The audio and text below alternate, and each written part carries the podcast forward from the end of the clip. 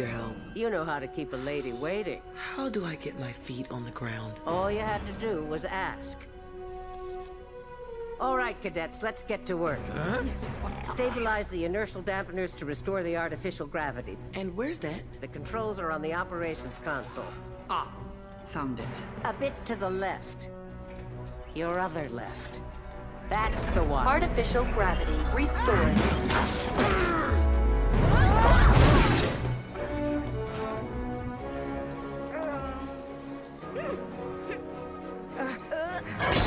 I am not gonna let you have this again. I got the prisoner! That's great, kid. We've still got problems up here. Zero, you should have enough juice for the shields now. Shields are at 80%, but dropping with every hit. The Protostar is equipped with a sufficient tactical array. Why not use it to even the odds? Ooh, Jankom Pog gets to blow stuff up? Technically, it's auto-targeting, but you get to push the button.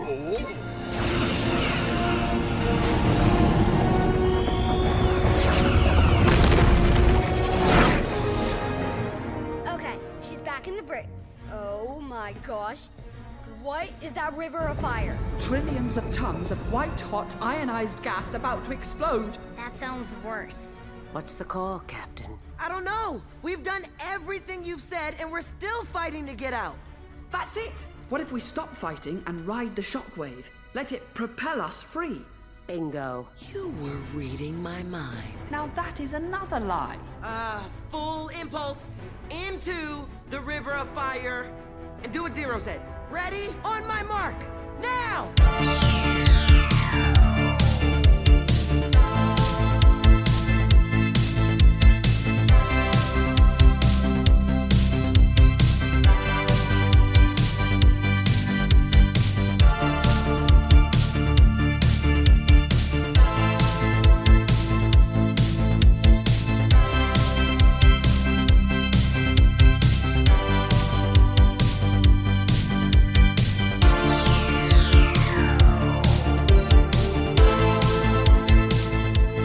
Welcome, everybody, to Deep Space Pride, a gay Star Trek podcast. My name is Mike. I am one of your hosts, and with me is Johnson, my co-host. Johnson, happy Wednesday. Happy Wednesday, Mike. How are you? I am doing all right. How about yourself? I am tired. I feel old. You feel old? I feel old and decrepit. I feel like this is a repeat conversation of last week. I know. It's like basically the same every day. It's like, how much longer can I do this? Like living in general. But you know, here we are. Here we are. Yeah. Yes. Living is important though. Living is good. We want to, you know.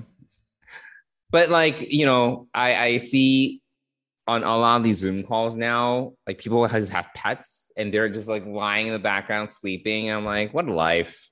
That'd be nice. Oh, absolutely. I've been posting puppy photos on stories, and yeah, my dog, my 4-month-old puppy who's walking in now, just nonchalantly plops down and passes out for hours at a time. And how nice. Although it's not for hours at a time, because I don't sit still for an hour. You know, I sit still for maybe an hour, but then the minute I get up, he wakes up and follows me everywhere. And yes, so there is no real reprieve. Even though I'm sitting here doing work, he's still there. And he's cute. I met him for the first time last week. Yeah, you did. Yeah, yeah.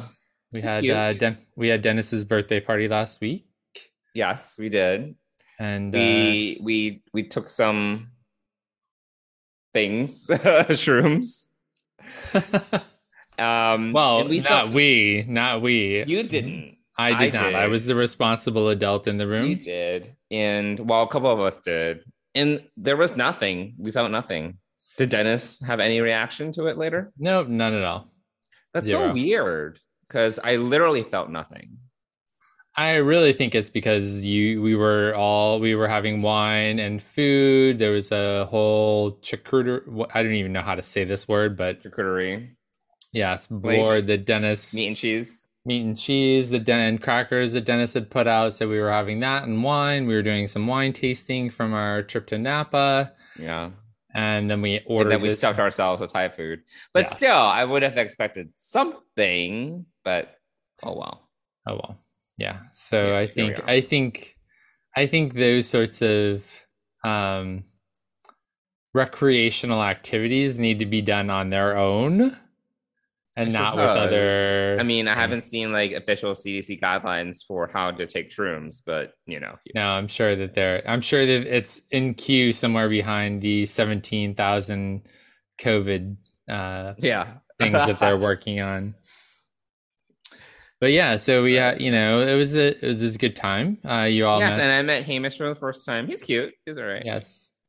But every time I touched him, I felt like I needed to wash my hands. So there was that. No, that's just your weirdness. I mean, when you have a dog, you cannot possibly wash your hands every time after you touch them. It's just not possible. I can't live with the dog. That's the lesson. Yes, I mean, yes. You a dog would be way too demanding for you. Mm-mm. Yeah, absolutely not. I still think you need a cat, though. I feel I can barely take care of myself, like let alone a dog. It's like I feel like I struggle just to keep up with day-to-day activities, let alone take care of another being like a dog.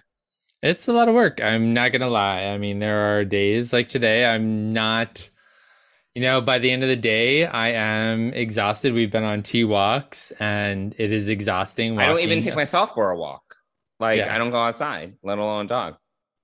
Yeah, it's a lot of work. I can barely bring myself to go to the bathroom because I have so many meetings, let alone walk a dog and have the dog poop and pee.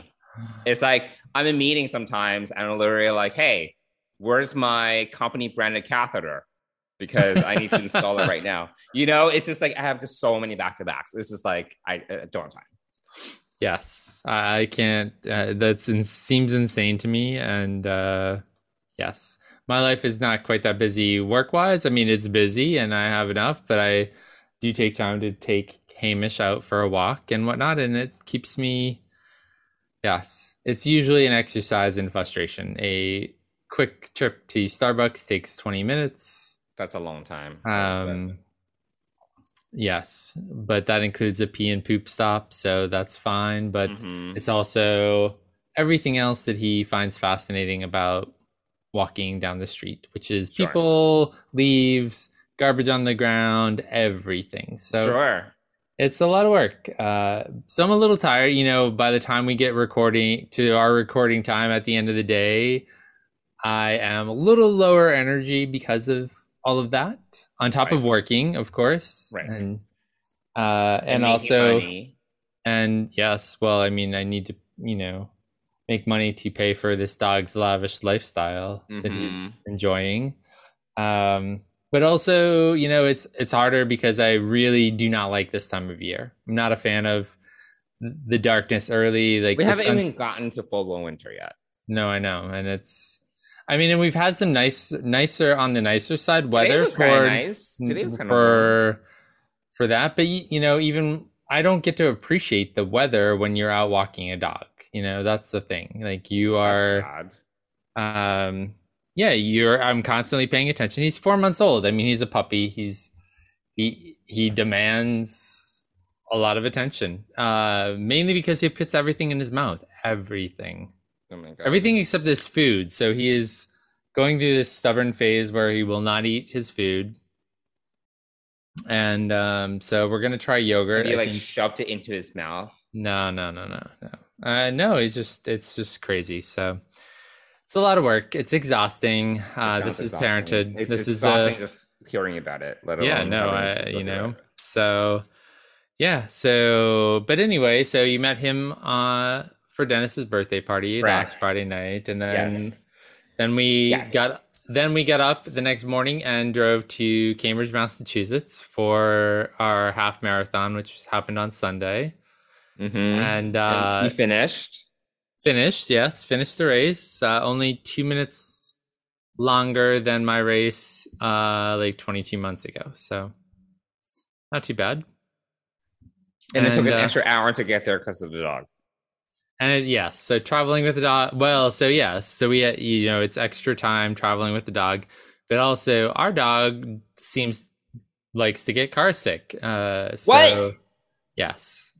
He didn't on the way back, which was very helpful, but I'm not sure that he had eaten enough to be sick. But on the way up, yep, threw up.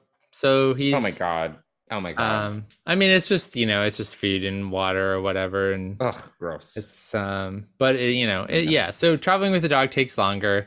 Plus there was a lot of traffic this weekend, which, you know, I was slightly surprised by.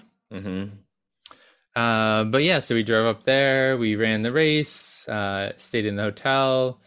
Yes, a dog-friendly hotel. And of course, I'm taking him out after the race to go pee, and we're waiting for the elevator, which comes really quickly. We're only on the fourth floor, and he pees in the hallway. My God.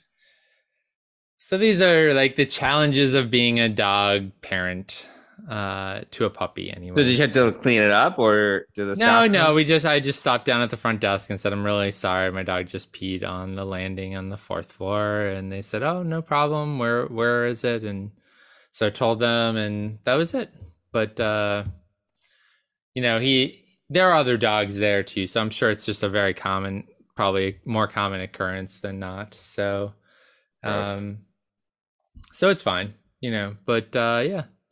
But traveling back, he was fine. We stopped at my sister's, and he met his cousins and my niece and nephews. So that was quite an adventure.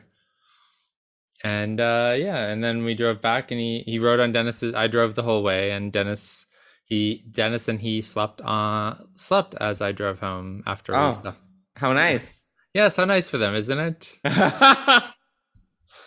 So, but we only had to stop once, and it was, you know, the traffic, there was no traffic, it was great. So, okay. So yeah, so then I was back to work on Monday, and, yeah, my knee and my leg are still a little bit sore. So I need to, see a doctor. I need to see a doctor. God, figure this out so I can continue to run. Yeah. So, yeah. Well, that's exciting. I'm glad you finished. I'm glad you made it there, made it back. Yeah. It was an accomplishment. It all worked out. Did not realize that dogs get car sick. That's interesting. Another reason to not get a dog. Well, you don't even drive, so... I do not. There's another reason you don't have to worry about this. Yeah, I don't drive. I don't want a dog. I don't want kids. That was one thing today. The matchmaker came to me today with a proposed match. I was like, I'm interested in talking to him. Yep. And then the matchmaker wrote back and said, there is one thing I should disclose. He has a three-year-old daughter. And I thought about it for like 5 minutes, and I was like, no, absolutely not. I don't want children. I do think that when I spoke to him initially, I was like, maybe I could be open. But then when I was actually faced with the prospect, I was like, that sounds very unappealing. So no, I don't want it. Yeah. And that's understandable. Not everybody is wants to have kids. Yeah. So no, I wrote back, and he was like, yep, we can totally just filter out people who either have kids or want kids. I'm like, okay, sounds good. There you go. Yeah. So, but otherwise than that, you're interested in him. So you're interested in setting up a date with him. Yeah, but now that we've nixed him, it doesn't matter. You're right. Yeah. So that's fine. So yeah, that is. So what? We haven't really caught up. So because we've been both so busy. But what was your weekend like? I saw you Thursday and Friday. Right. Last week. Yeah. I'm trying to think what else. I saw Friends over the weekend. Oh, I went to see Eternals. Yes. Okay. Yes. It was good. It was above average. Oh, wow. Okay. Yes, it wasn't excellent. But I did enjoy it. So It was good. It was long. It was like 2.5 hours. It was kind of a longer movie. But okay, I liked it. Yeah, my weekend was not that eventful, other than kind of normal catch-ups with people. I broke my fish tank lid there was screaming, yelling, crying, no crying, but I wanted to cry. I didn't want to cry. I wanted to. So what actually happened with the lid of the? I dropped it on the floor and it shattered into a billion pieces. That's so you were carrying it back to put it on top of the. Yes, I was. No, I was carrying. I took it off the fish tank to put it on a table because I was going to do some maintenance on the tank, and right. I am Butterfingers, and I dropped it, and it broke, and it was a custom cut lid, so I had to reorder a lid. The lid cost $90 just for the lid, because it's a custom piece of glass that I wanted very specific dimensions for. Right. It's very annoying. So, yeah, it's first world problems, I suppose. But yeah, I was like, curses, why me? I'm sure that it was more animated and more loud. Oh yeah, no, it was totally animated. I was like, why? But there was screaming. There was definitely screaming. Yes, I'm sure. And it's like one of those moments where it also kind of happened in slow motion. I was like, ah! It's all slipping from my fingers.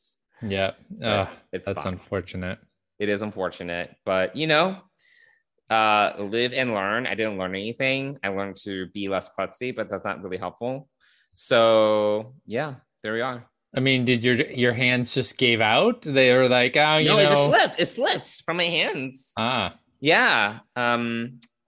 So, here we are. Yeah. I learned nothing from that experience. I did not become a better person, but I survived. So, yes, you did survive. There was no injury to self. No injury. No cut. No bloodletting.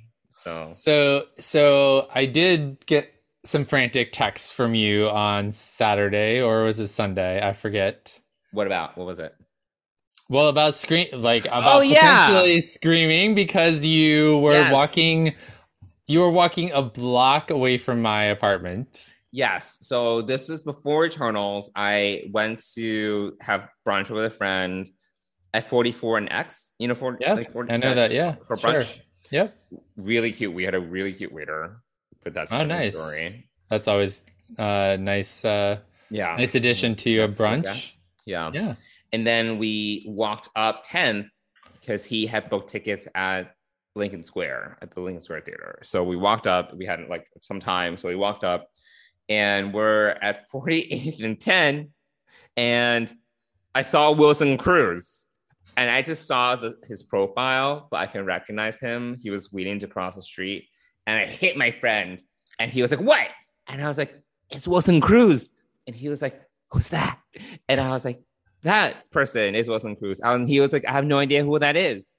And I was like, he's on Star Trek, I guess. I don't even know what else Wilson Cruz has been in. I'll be totally honest. I don't know his whole filmography. I have no idea. So I think he was on 13 Reasons Why. Never saw it. No. I never watched it either. And then he's famous for Ricky Valdez in My So-Called Life. Never saw it. And he's also, been in Rent and things like that. So I'm not a big fan of Rent. Okay. So Anthony Rapp was in Rent, right? Yes, they both were. Okay, they were both in Rent. Okay. Yes, so when we someday interview them, let's not bring up you're not a fan of Rent. Okay. I mean, not everybody has to be a fan of Rent. Whatever. No, I stand proud in my opinions. In any case, I saw Rent. I was like, I don't get it. I saw it like when I was in college. I was like, I don't understand why this is so revolutionary. Get me out of here. But in any case, Wilson Cruz is there. I did not go up to speak to Wilson Cruz. I wanted to point at him and scream his name, but I did not do that. So we just kept on walking. But he was. Yeah, in-house kitchen, maybe meeting up with some friends, maybe meeting up with a boyfriend. I have no idea.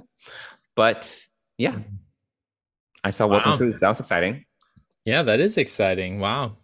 I've not seen Wilson Cruz in person. So, I mean, it's bound to happen. It's like he lives in Lawn City. It's like it's house kitchen. It's like whatever.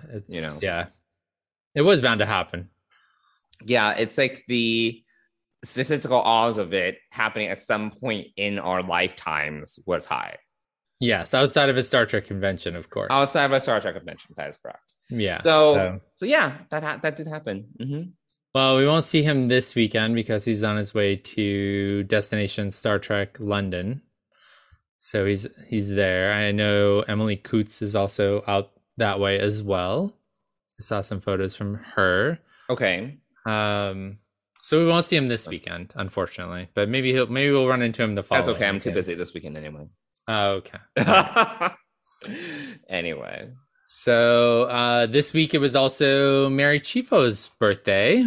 Yes, happy birthday, Mary Chieffo. Yeah, and I saw the post from her girlfriend, Mags, and I wished her a happy birthday. And she liked the comment on Instagram, so I thought that was really cool. Wow, you guys are like besties. Yeah, I know.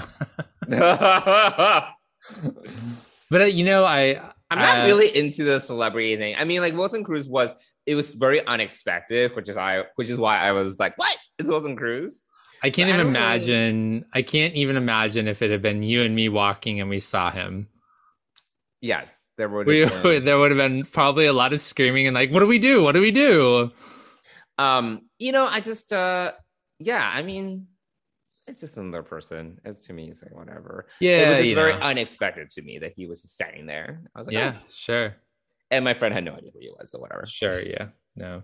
But getting back to Mary Chieffo for a second, her girlfriend Mags wrote a really nice story on her Instagram post about how her and Mary kind of met and. Oh, became friends and everything. I thought it was really sweet. So I'd really, at some point I really would like to reach out to Mary and see if she would come on and talk a little bit about her coming out story, because I think over the past couple of months, obviously she's been much more out there about her relationship, and ever since Star Trek Day, really, when it was sort of, I mean, I guess it was probably, it became very public at Star Trek Day. Right, I'm sure she wasn't hiding it or anything. No, she wasn't. Yeah, but I feel like, yeah, I knew, and then you brought it up. I was like, yeah, is this a thing? I don't know. Yeah, maybe I didn't. I don't know her life. It's just like of course not. I think I heard it somewhere. So, okay, whatever. Yeah.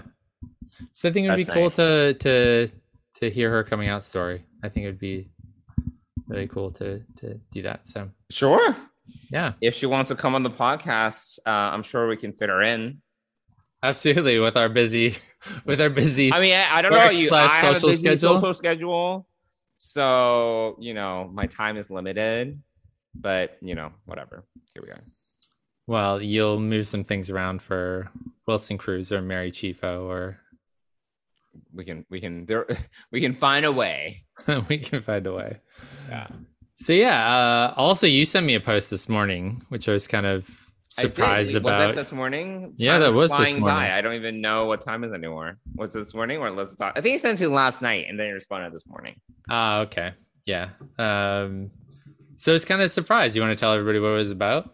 I had just come across this post. I didn't check the sources. I'm sure it seemed legit, but apparently Prodigy is going to go on hiatus after its 5th episode, and then it's going to come back sometime in the spring, and the first season will have a total of 20 episodes, which is shocking. I thought it was very shocking given streaming. Usually streaming, it's like 10 to 13 episodes. Yeah, 20 episodes is a lot for this day and age. So that was what was very surprising to me, especially for an anime show that has that needs a lot of lead time. I thought that was interesting, but I thought the release pattern, I was like, why go on? Yeah. The release pattern is actually really interesting to me. So odd. And obviously we're going to talk about the latest episode of Prodigy in a little bit, but I'm just going to say this about the Prodigy episode that we just watched, Starstruck.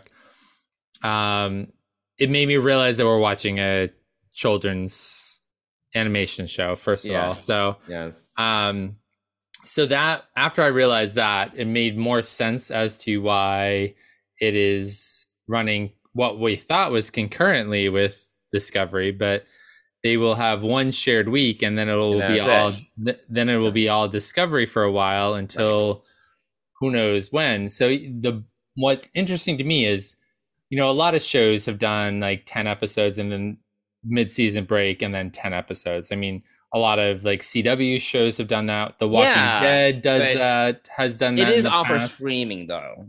That's what. I mean, traditional. Yeah. You know. Yes. Yeah. You have a mid-season break, winter break, or whatever, and then you come back. You come back. Yeah. But streaming is that's a little odd. Yeah, but I think that the other piece of this, so that didn't strike me as quite as odd, but this release 5 episodes, which, you know, so we have an episode tomorrow, and then we'll have an episode next week with Discovery's premiere. And that's it. And then we're supposed to stay intrigued and interested. And I mean, is episode 5 so earth-shattering that we're going to need a break? Or, you know, I barely remember what happened like in my life last week, let alone a TV show that I've only seen like basically 4 hours of. Yeah. And then 6 months later, we get part 2. I'm like, I don't know. Yeah, so that's the interesting part is like the 5 episode, then another break. So you see the 10 episodes, and then you'll get the second half of that, another 10 episodes. I hope they don't do another hiatus or something. That'd be really annoying. Like, well, and then what do you have? Then they've already been renewed for season 2. So that was the other part of it. Yeah, so that's really interesting. So I'm wondering if. I guess I have a couple of questions. I mean, one of them would be, are we realizing that, is there some changes that need to be made to the story that's, as it's happening, that they're kind of realizing as it rolls out, and they're getting feedback maybe from the age demographic that they're watching, or was this planned all along? You know, it just seems very kind of sudden and kind of strange. Very odd. Yeah. But then, you know, you take into the fact that this is CBS, and, you know, then it's like, well, these idiots don't even know how to write an app that works properly most of the time. So things like this are par for the course. I guess it's just very weird. And I mean, I don't think it would have been issued to run concurrently with Discovery, because it's a very different show. It's like different demographics. I wouldn't have felt that it would cannibalize each other. No, not at all. It's very weird.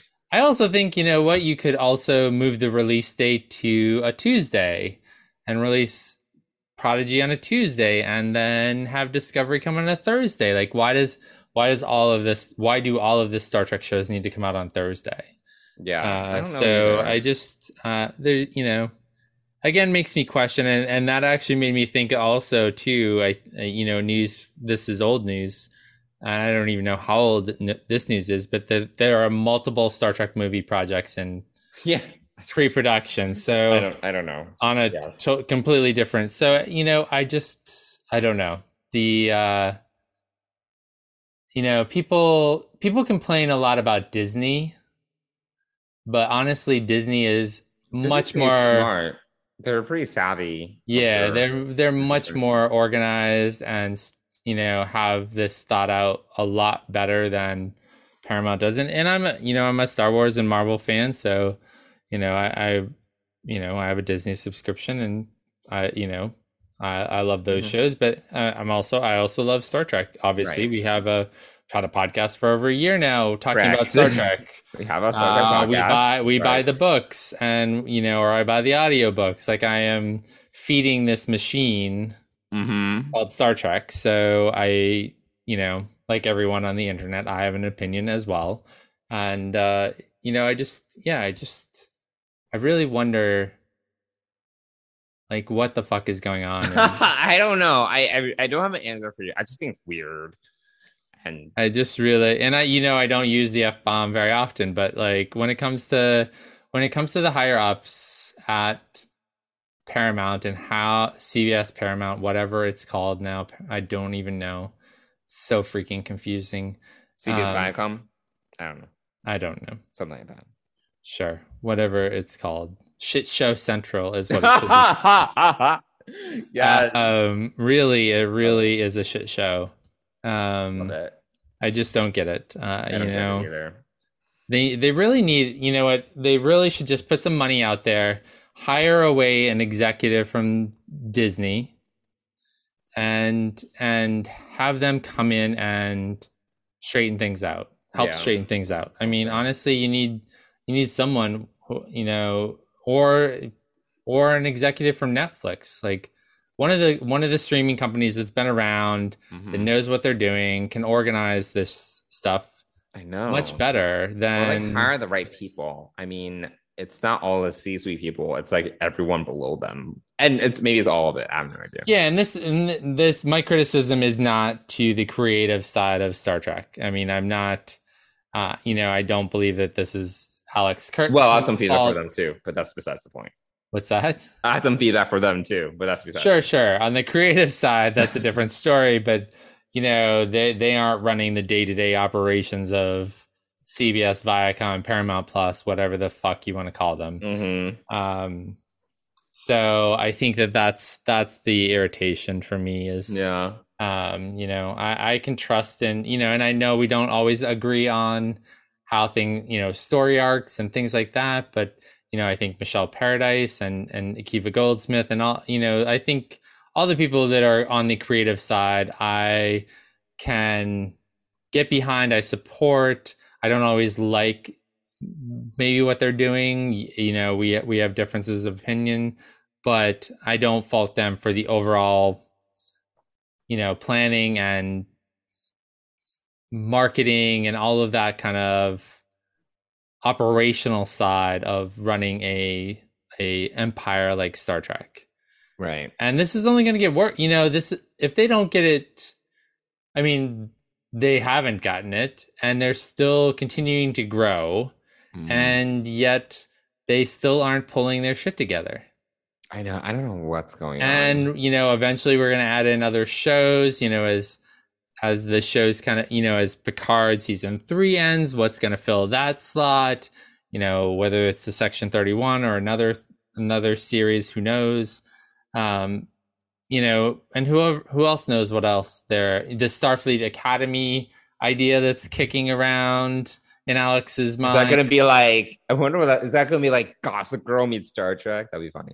Yeah, maybe it will be, who knows? But you know, like as you add more to the mix, are you telling me that we're just going to continue with this shit show planning and marketing and thinking this through? So they really do need to find someone to kind of get the reins on this horse and figure this out. In general, they've had just a lot of changes in leadership. I just don't think that, I don't know. I don't think they have good leaders.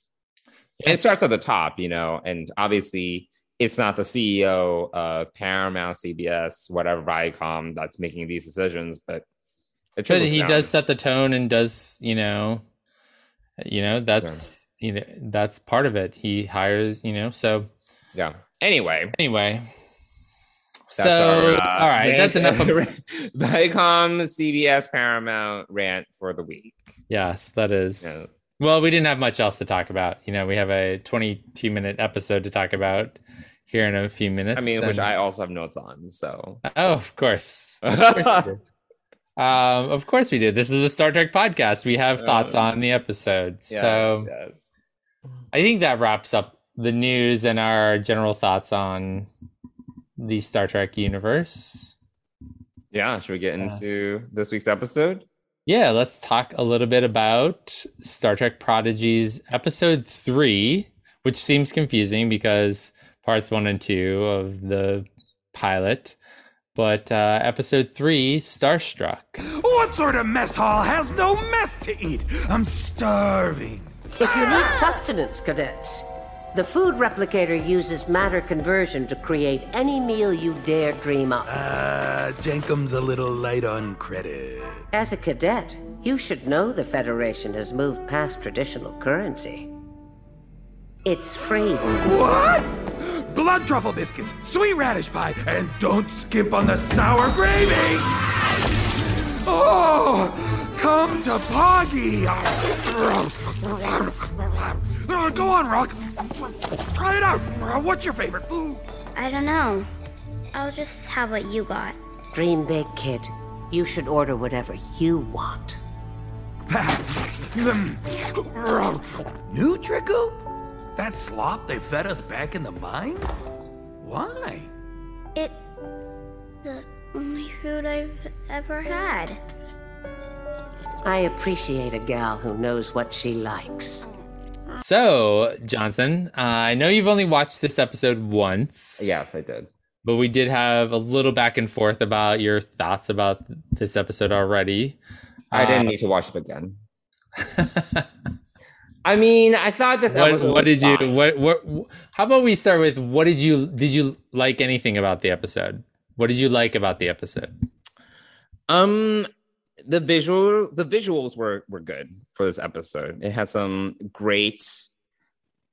some really good key moments, set pieces, like with the binary system. That was cool. The 3D printing of the shuttlecraft, that was neat. That they have basically a shuttle builder.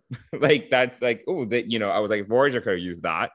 Instead they had to build one on Voyager, and we just didn't know it to explain all the shuttlecraft that they built. Maybe. I mean, they made building the Delta Flyer a really big deal versus just input some idea into the computer and they'll just build it. But I thought that was cool. That was a cool scene. It was really just 3D printing a shuttlecraft. Yes.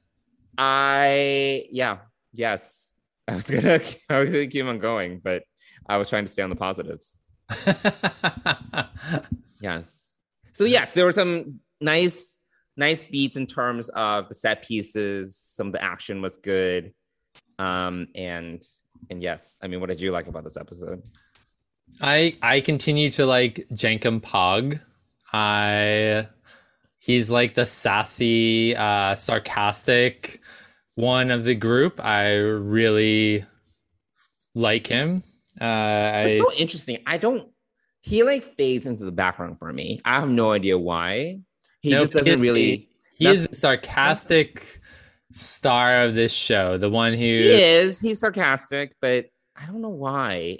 I don't find him to be memorable. Oh, I do all the time. Love it. I enjoyed them exploring the engine room.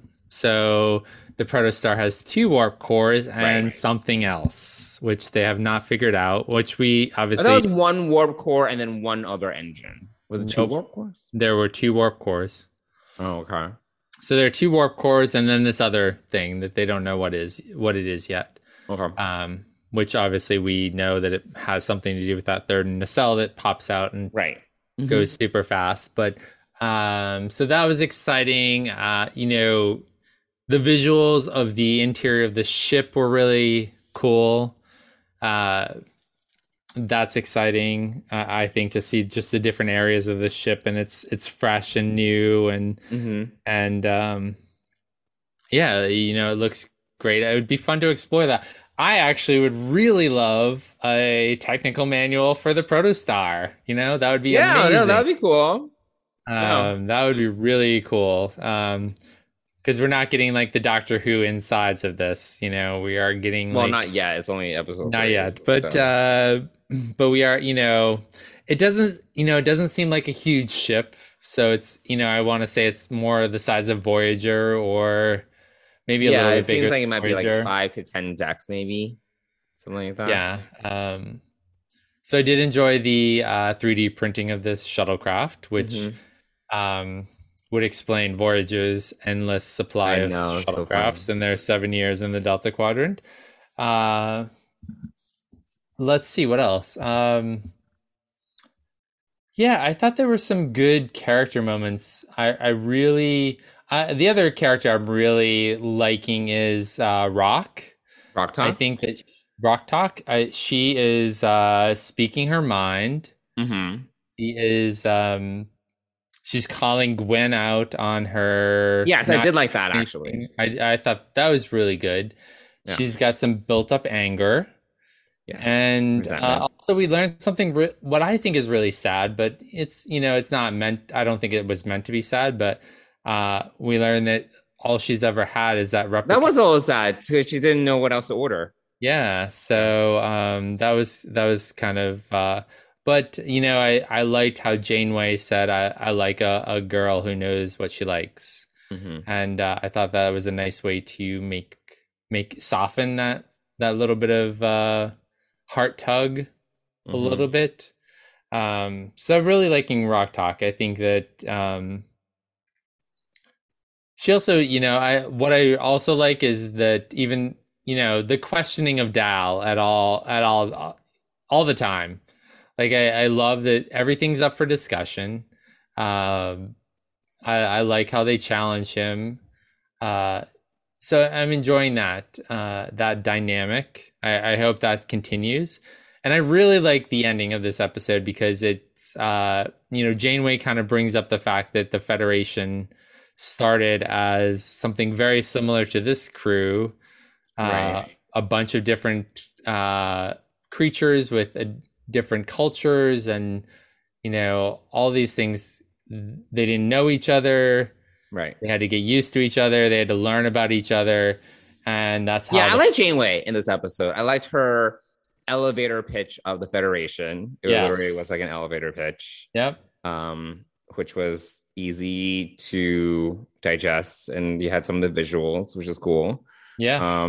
And yeah, I mean, Janeway's great, even in hologram form.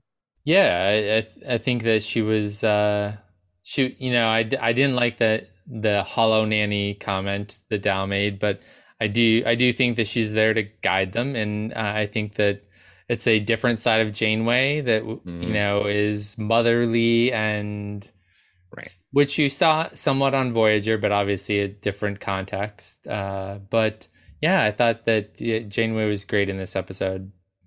Yeah, so you know there was a lot of, you know, I watched it twice today, just to kind of watch it three times. I did watch it three times because, you know, I listened to another podcast about it a little bit, and I wanted to kind of see if I saw some of the things that they pointed out, but I also wanted to see like some of the I wanted to get beyond, which we're going to talk about any second now. I wanted to get beyond my annoyance with Dal. Mm-hmm. And his whole character and the way that he was acting in this episode, which was really annoying. So I, you know, which bothered me in the first viewing. It bothered me less in the second viewing, and even less in the third one, because I was starting to pay attention to the other dynamics that were ongoing. And I think that that's what you have to do with this show. I think you have to pick up on those little differences, like you the things that bother you start paying attention to the things that don't bother you and see what's going on. I don't have time to watch it three times. I mean, like, it's 20 minutes. I have other things to watch. Sure. But, you know, but I also wanted to see. And this is you know, how much are we demanding from the kids that watch this? Like, you know, how many times do they need to watch it to pick up all the nuances? Like, well, no, I think after watching it once, I had no desire to watch it again. Well, you know, that's actually how I felt the first time. And I was like, well, we're about to talk about it. I should watch it again. So I watched it again this morning. And then I was like, I still really want to. I was listening on one of the walks with Hamish. I was listening to a podcast about it. And so I wanted to watch it one more time and just see if I could pick up things, anything else. So, yeah, I moved my focus away from what I didn't like to what I did like more so. And try to pick up on some other details that, you know, I might have glossed over prior to that. But okay. What did you notice? One thing I did here is that this show is all about equality. You know, that when Janeway was doing the pitch about the Federation, she talked about she mentioned equality, and Rok-Tahk picked up on equality. That sounds nice. Yeah. And so I thought that was a really nice theme for kids to kind of hear and see and right. Yeah, they're doing the Federation ideals in drips and drops. Yeah, exactly. You know. Yeah, that's the other thing too. Not like, oh my God. Sorry, there's a huge bug in my apartment and I did not expect it to just be right there. right next to my hand. I looked down, it was right there. Obviously, I freaked out for a second, but I'm here. I'm present. I saw you watch. So for those of you, I saw you looking around like, okay, there's something in the room with them. Yeah. Either it's a ghost or it's a flying insect of some kind. I just didn't expect it. It was like right there. Like it was just like sitting there. And then, I freaked out and then flew away. So anyway, I just think that they're weaving in some interesting things. I think that we'll... I think the anger management with Rok-Tahk, she's very upset with Gwen, and she, physically attacks Gwen to, and Gwen fights back, but right, so fighting doesn't solve everything. So I think that I'm starting to see some of the lessons that they build into this, but also, I think I really did love Rok-Tahk saying, why didn't you do anything?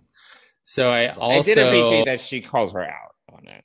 Yeah, and I did. The other piece that I appreciated was that Gwen actually realized, right? Like that was new information to her. So she's starting to see some manipulation from the diviner. Mm-hmm. She still thinks that the diviner is going to come, her dad's going to come and save her, whatnot, and it'll be all over for the kids. But I think that.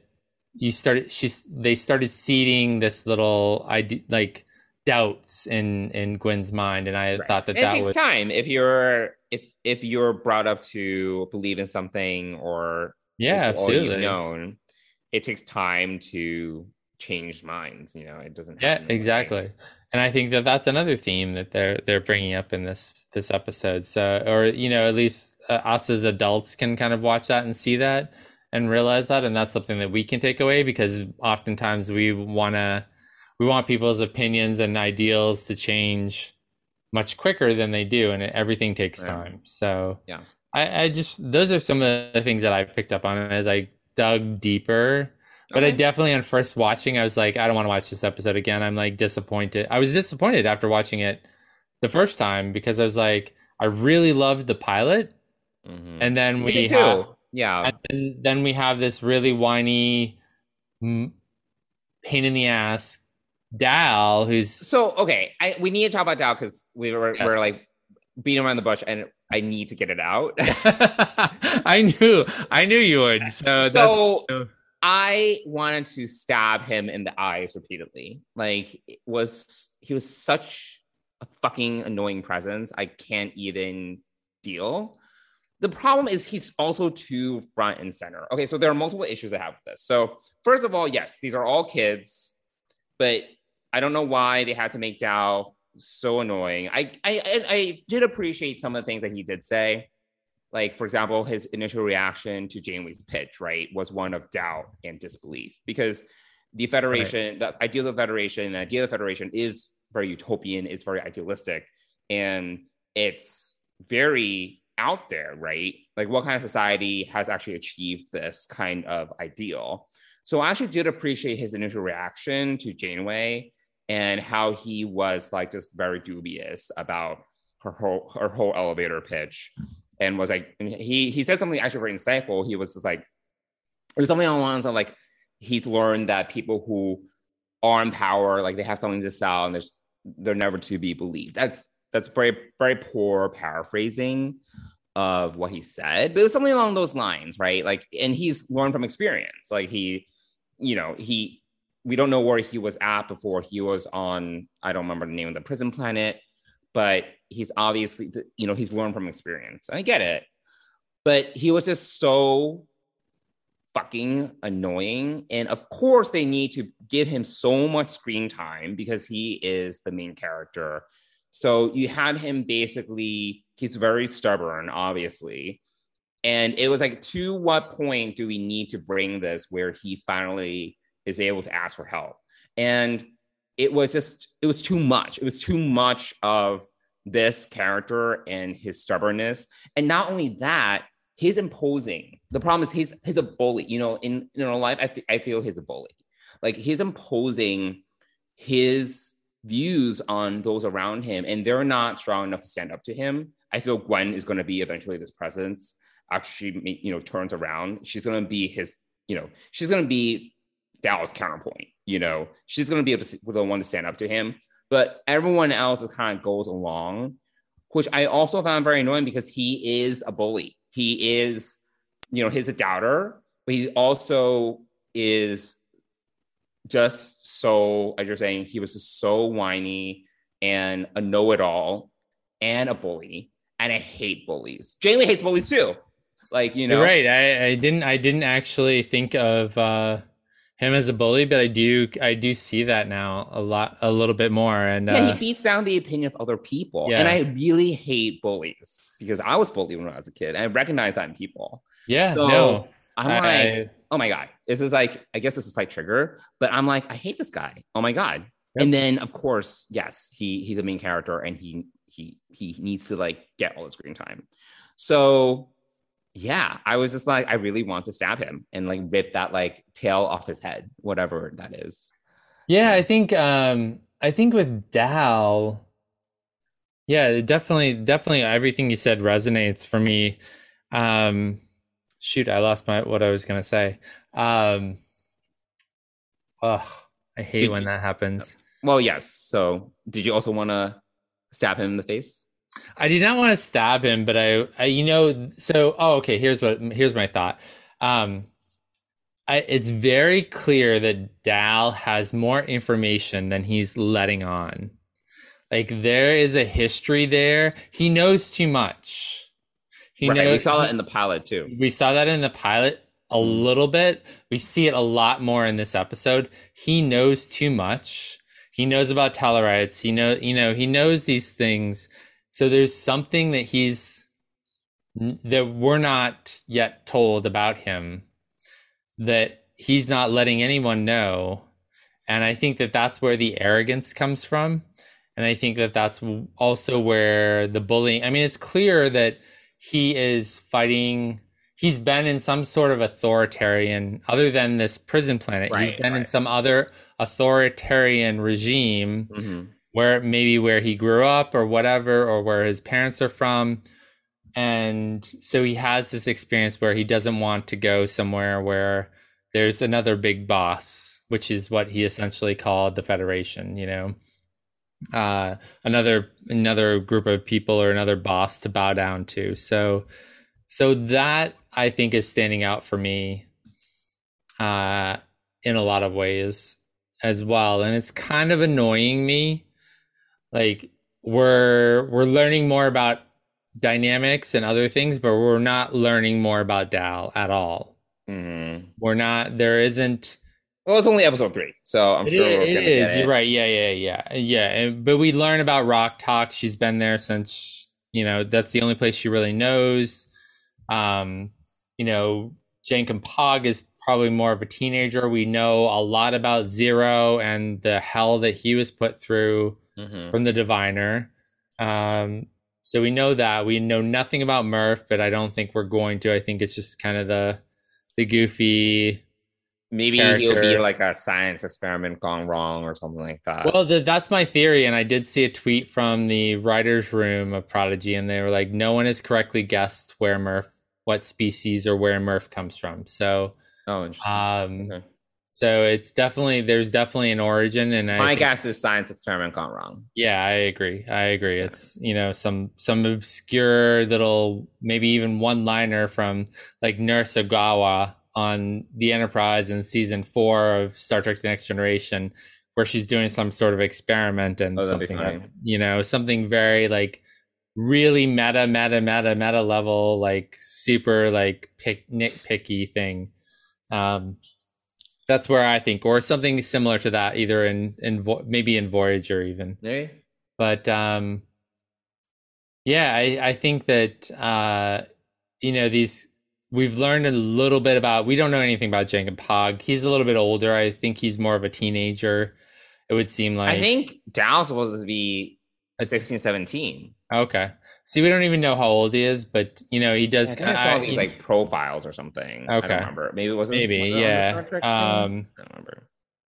But I think out of all the characters, we know the least about Dal, and I think that's going to become a problem unless we learn something next week. this week. I'm sure we're to learn more about him. He's just is not. He did not do it for me this episode. No, I think you're calling him out on a bully is the right thing. I think that, but I think that he's the most experienced of the crew as far as what the outside world is all about. To some extent, negatively, obviously. But yeah, so that there's that. And then we see, on a separate note, we saw a lot more of the Diviner this episode. A little bit more, yeah. So he's out of that tank. He has a power suit. He has some sort of suit. And part of the mining operation is a ship that called the Rev 12 that takes off and leaves the mining device. Leaves the mining planet cloaked. Mm-hmm, mm-hmm. Chimerian apparently is a kind of cloaking something. It seems like a multi-purpose gem of some sort. So he is. This is Star Trek on Plus. They did these little character profiles, and he's 17. Oh, okay, all right. He's 17. Gwen is 17. Okay. Jankom Pog is 16. Apparently, I don't know. You know, this hasn't been established in series. Rok-Tahk is 8. Yeah, Rok-Tahk is 8. Yeah, and that's all we have. And then Murph and Zero are TBD. Yeah. Basically. So you know. Yeah, I think I want to say that on the maturity level, Dal is certainly on the lower end of the maturity level than Jankom Pog or even such a fucking annoyance. Gwen. I'm just saying. But it is a kids show, and so that kind of show. Oh my god, I hate children. Yeah, I hate teenagers too. This is the problem. I don't like teenagers either. So children become teenagers. So I know that entire age group. Well, I think everything that, you know, the bullying piece is important to point out. I think I agree with that. But I also, like we've said before, like this is clearly a kids show, not targeted for us at all. So it is what it is. But yes, it was brought to me. I know you don't have the commercials, but it's brought to me by Kellogg's Frosted Flakes. So. Yes, I don't have the I'm so happy I do not have the commercials. Oh my god, it's just annoying. I mean, annoyed when we're watching something on Hulu and we have commercials. I'm like, oh, I have the Hulu without commercials. Oh, see, you get 4 minutes of TV and then you watch 2.5 minutes of commercials, and I'm like, this is backwards and fucked up. But anyway, I digress.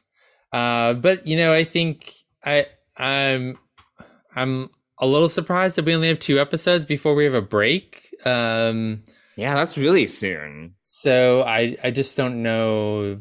I don't know the plan for this, but unless that 5th episode is longer than its normal length, which I doubt it would be because it's it's Nickelodeon. But yeah, I am really surprised by that move. So I feel like we're gonna wait. Well, I'm curious since I actually haven't listened to other podcast about this episode. That was their consensus that Dal was annoying. Oh, absolutely. Yeah, no, it was good. Granted, these were adults, but yes. Okay. I was listening to Discovering Trek Prodigy, and both Jamie and Mike were like, Dal is annoying. He's an annoying teenager, you know, and that definitely distracted. I think on first watch that would have distracted every adult from wanting to see it again, and that certainly did it for me. And I only really watched it the second time today to prepare for this. We need to talk about it. That's the so and so much time at, you know. Yeah. So anyway, so yeah, I think that, you know, that's really the only other podcast I'd listened to about it. But I wanted to, you know, hear a little bit more, and you know, their kids were both on there, and so yeah, it was just good to hear a little bit from a kid's perspective, what they like and what they but they didn't come up with the bullying thing, which I kind of think that is valid, and I think I agree with you as someone who grew up being bullied. I think that you know, that is triggering, and you know, that's. It's certainly that's why I wanted to do the stabby stab, you know? Yes. Yeah. So there we go. I mean, anything else you want to talk about in this episode? No, I want to move on. Okay. All right. Yeah. 1 star. No, that's one harsh. Star. That's a little harsh. One, not 1 star. That is a little harsh. Yeah. I will give it 3.5 stars out of 5. Goodness. That's high, bitch. Well, I mean, I would give the pilot 5 stars. I mean, the pilot was the best 1 hour of television I'd watched in a while, to be honest. Pilot was good. I will not give it 5 stars. I'll probably get like 4.5. Yeah, probably 4.5. Yeah, 4.5. That was, yeah. But yeah, 5 stars is like masterpiece. That would be like masterpiece, which is rare. I mean, it was pretty close. I would, you know, it approached that level. I really did. It was visually, you know, I was actually, so on my third watch, I have to say that the music is phenomenal. Oh no, the music score of the pilot of this episode. This the pilot was amazing. I thought they were going to update the playlist. I was too distracted by Down to notice the music. I couldn't even tell. You what? I was too distracted by Down to notice the music in this episode. Oh, so I tried to pay more attention to it on subsequent viewings because they put a lot of effort into a kids show for music for sure. Absolutely. I mean, Nami Melamud, I think is her name, is doing a fantastic job, and I really want to hear the soundtrack piece for them flying through the River of Fire. That if you pay attention to the music underneath that, it's very Star Trek Beyond. Okay. You know, like that level, like obviously Michael Giacchino. I think we say his name different every time, by the way. We do, yes. And I try to remember it's G. I say Giacchino, but I don't know if that's correct. No, so I know it's Key. I know it's Key because he specifically did his Instagram profile. Key? Key what? In the middle. It's K-E-E. Giacchino. He lists it phonetically on his Instagram profile. Ooh, okay. So, no, I think I definitely got some vibes. I'm wondering if she's like a student of his or... I would love to learn more about Nami, but the River of Fire piece felt very Star Trek Beyond. Mm-hmm. You know, when they're destroying all of, aside from that, you know, annoying classic rock theme, when they're destroying all of the ships and chasing after the bad guy to Wellington Station. BC Boys? BC Boys, yes. Sorry, I couldn't come up with that off the top of my head, but anyway. Well, the only reason why I remember that is because the Beastie Boys went to my high school. So. Oh, excuse me. Whoa. No one famous went to my high school, so excuse me. I know. Who else went to my high school? Lucy Liu went to my high school. Oh, I love Lucy Liu. I don't remember. I'm sure that's actually one of my favorite actresses. I really do love her. She's great. Charlie's Angels. I loved her on. I don't watch it anymore, but Sherlock. Well, not Sherlock. Oh yeah. Yes. Elementary. Elementary. Yes. She's excellent in that. I love. Like what season? I watched like 2 or 3, maybe 4 seasons of that. But I remember there were like 10 seasons of it or something. Yeah. So I. She's great. I love her. But she was great, and I loved her in Charlie's Angels. I thought she was phenomenal. Kill Bill. Oh yeah, Kill Bill. Kill Bill is also another favorite of mine, even though it's very, very gory. It's very gory. Not your usual kind of... Not movie. My usual fare, that's no, but I really love that. I really do love that. Wow. So you know some famous people. Well, yeah, some. I mean, Lucy Liu and the BC Boys, whatever. There you go. So I think that wraps it up for our talk about this episode of Prodigy, Starstruck. We have another episode tomorrow. Maybe I'll watch it tomorrow if I have time. I know. This one I had no time. I think I watched this episode for the first time on Monday and then twice today. So. You've been also busy. Yes. Yes, we know. Yeah. So, all right. Well, let's move on and give a quick shout out to our sponsor, Fansets. So I actually just placed my order today. For what? So they came out with the Wrath of Khan Deltas. Oh, okay. And it looks amazing. And so I definitely want to jump on that. It's already shipped. I ordered it this morning. It's already shipped. It's great. Oh, cool. Wow. Guys, the team at Fansets is so phenomenal. And I hope that one of them recognized my name and like put a little note saying hi in there. But but I love Lou and John and the whole team there are amazing. This new pin is great. You can get it as a magnetic pin, or you can get it as a pin, which I think is great. I ordered the magnetic. It's $2 more.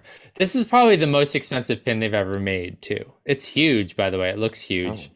Oh. So I got that, and then I picked up an Admiral Kirk and a Dadmiral pin. You know, the Dadmiral from Discovery. I can't think of his name. Vance. Thank you. Admiral Vance. Yes. Who we saw at Las Vegas. Yes.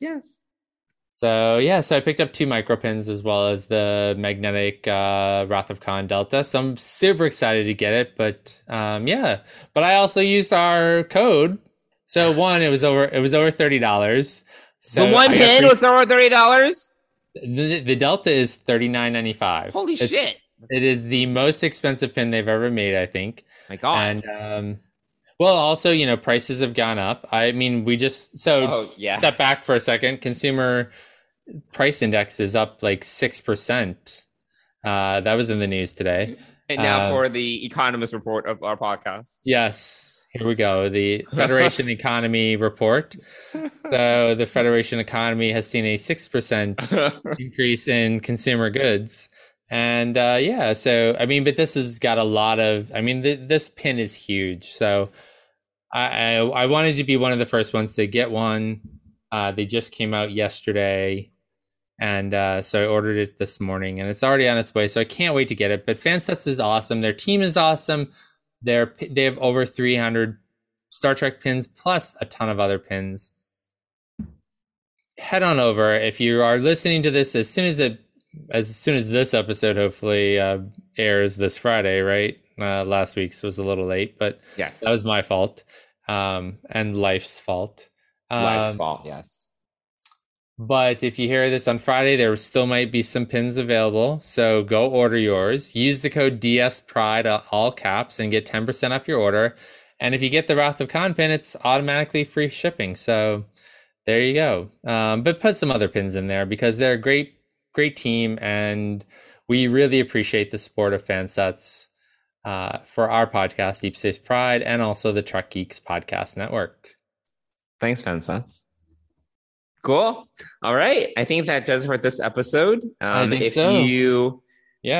you being our listeners want to tell us how much you hate Dal as well, feel free to reach out to us on social media, on Twitter and Instagram. Our handles there are at Deep Space Pride, or you can email us at deepspacepride@gmail.com. There we go. Well, and we can commiserate about how terrible Dal is as a person. Yes. And hopefully he grows at some point. I'm sure he's going to grow. I think that would... I mean, gosh, we have 17 more episodes to go. So a lot of episodes. Granted, there'll be 17 episodes over the next year, probably. Oh my God. Imagine if they they break it into 4 separate chunks or something like that. That'd be fun. I was just going to say what they put 5 weeks in between each. Could you imagine each show? And it becomes like the gap show between all of the Star Trek shows. I would go crazy. That would be a little nuts unless they're building story around 5 episode arcs, mini arcs.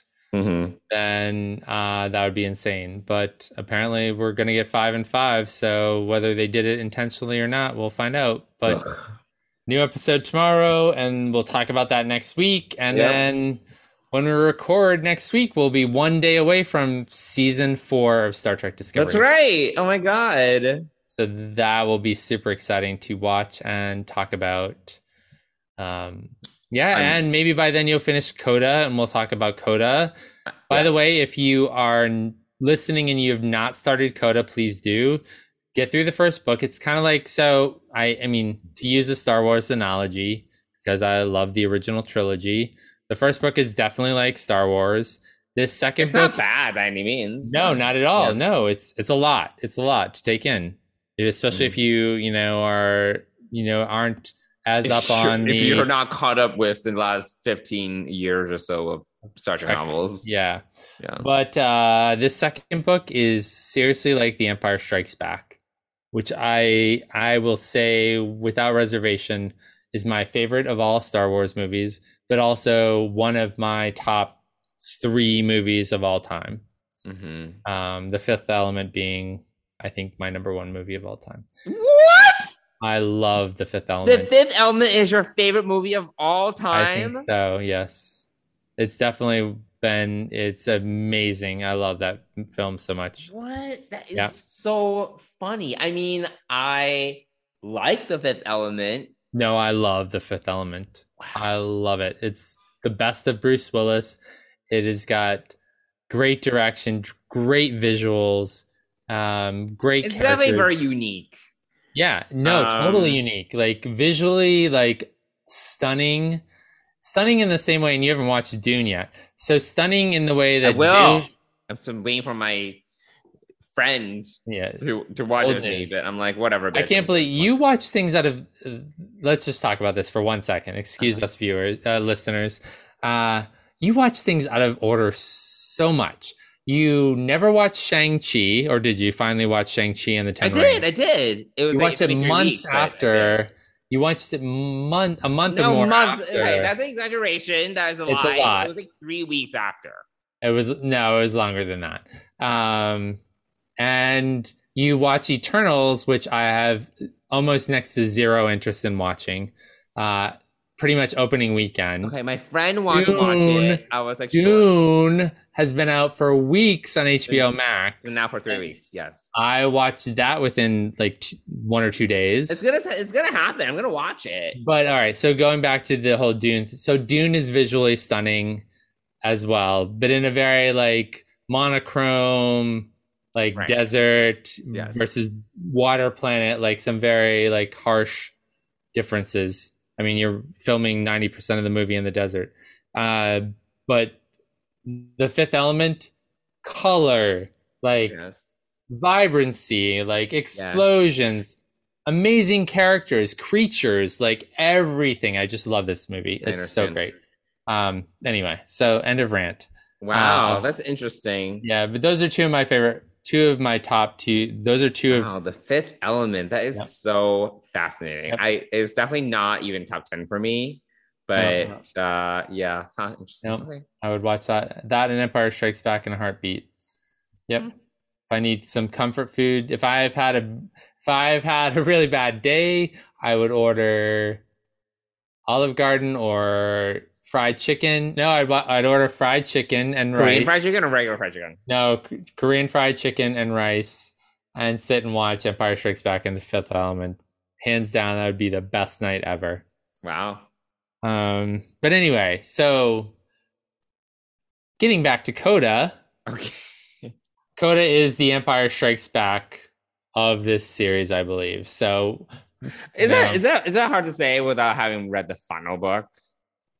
I mean, it has all the elements of The Empire Strikes Back, like every bit, like tragedy, like cliffhangers, like so much. And it had so much DS9 in it. It was great. Okay. You know, Quark and Rolaren and Sisko. Stop! I haven't even gotten to Quark yet. Oh, wow. Really? I'm like 4 chapters in, bitch. Oh my gosh. Read faster. All right. So hopefully I have things to do. I have a life to live. Yes. I ran a half marathon. I still listened to the book. Oh my God. Okay. So anyway, definitely pick that up because we are going to talk about that. It's excellent. Mm-hmm. James Swallow is my new hero for writers right now. Wow. Okay. It was that good of a book. So definitely pick that up. We're going to talk about it soon. And then we'll have Discovery soon as well. So we've got lots coming up. We do. Oh God. All right. Well, let's wrap this up so I can go cook dinner. It's already late. But thanks everybody for listening. reach out to us on socials, go to fansets.com, get some pins, write and tell us all about it, an email, and we will see you back here next week to talk about the next episode of Prodigy. Bye, everyone.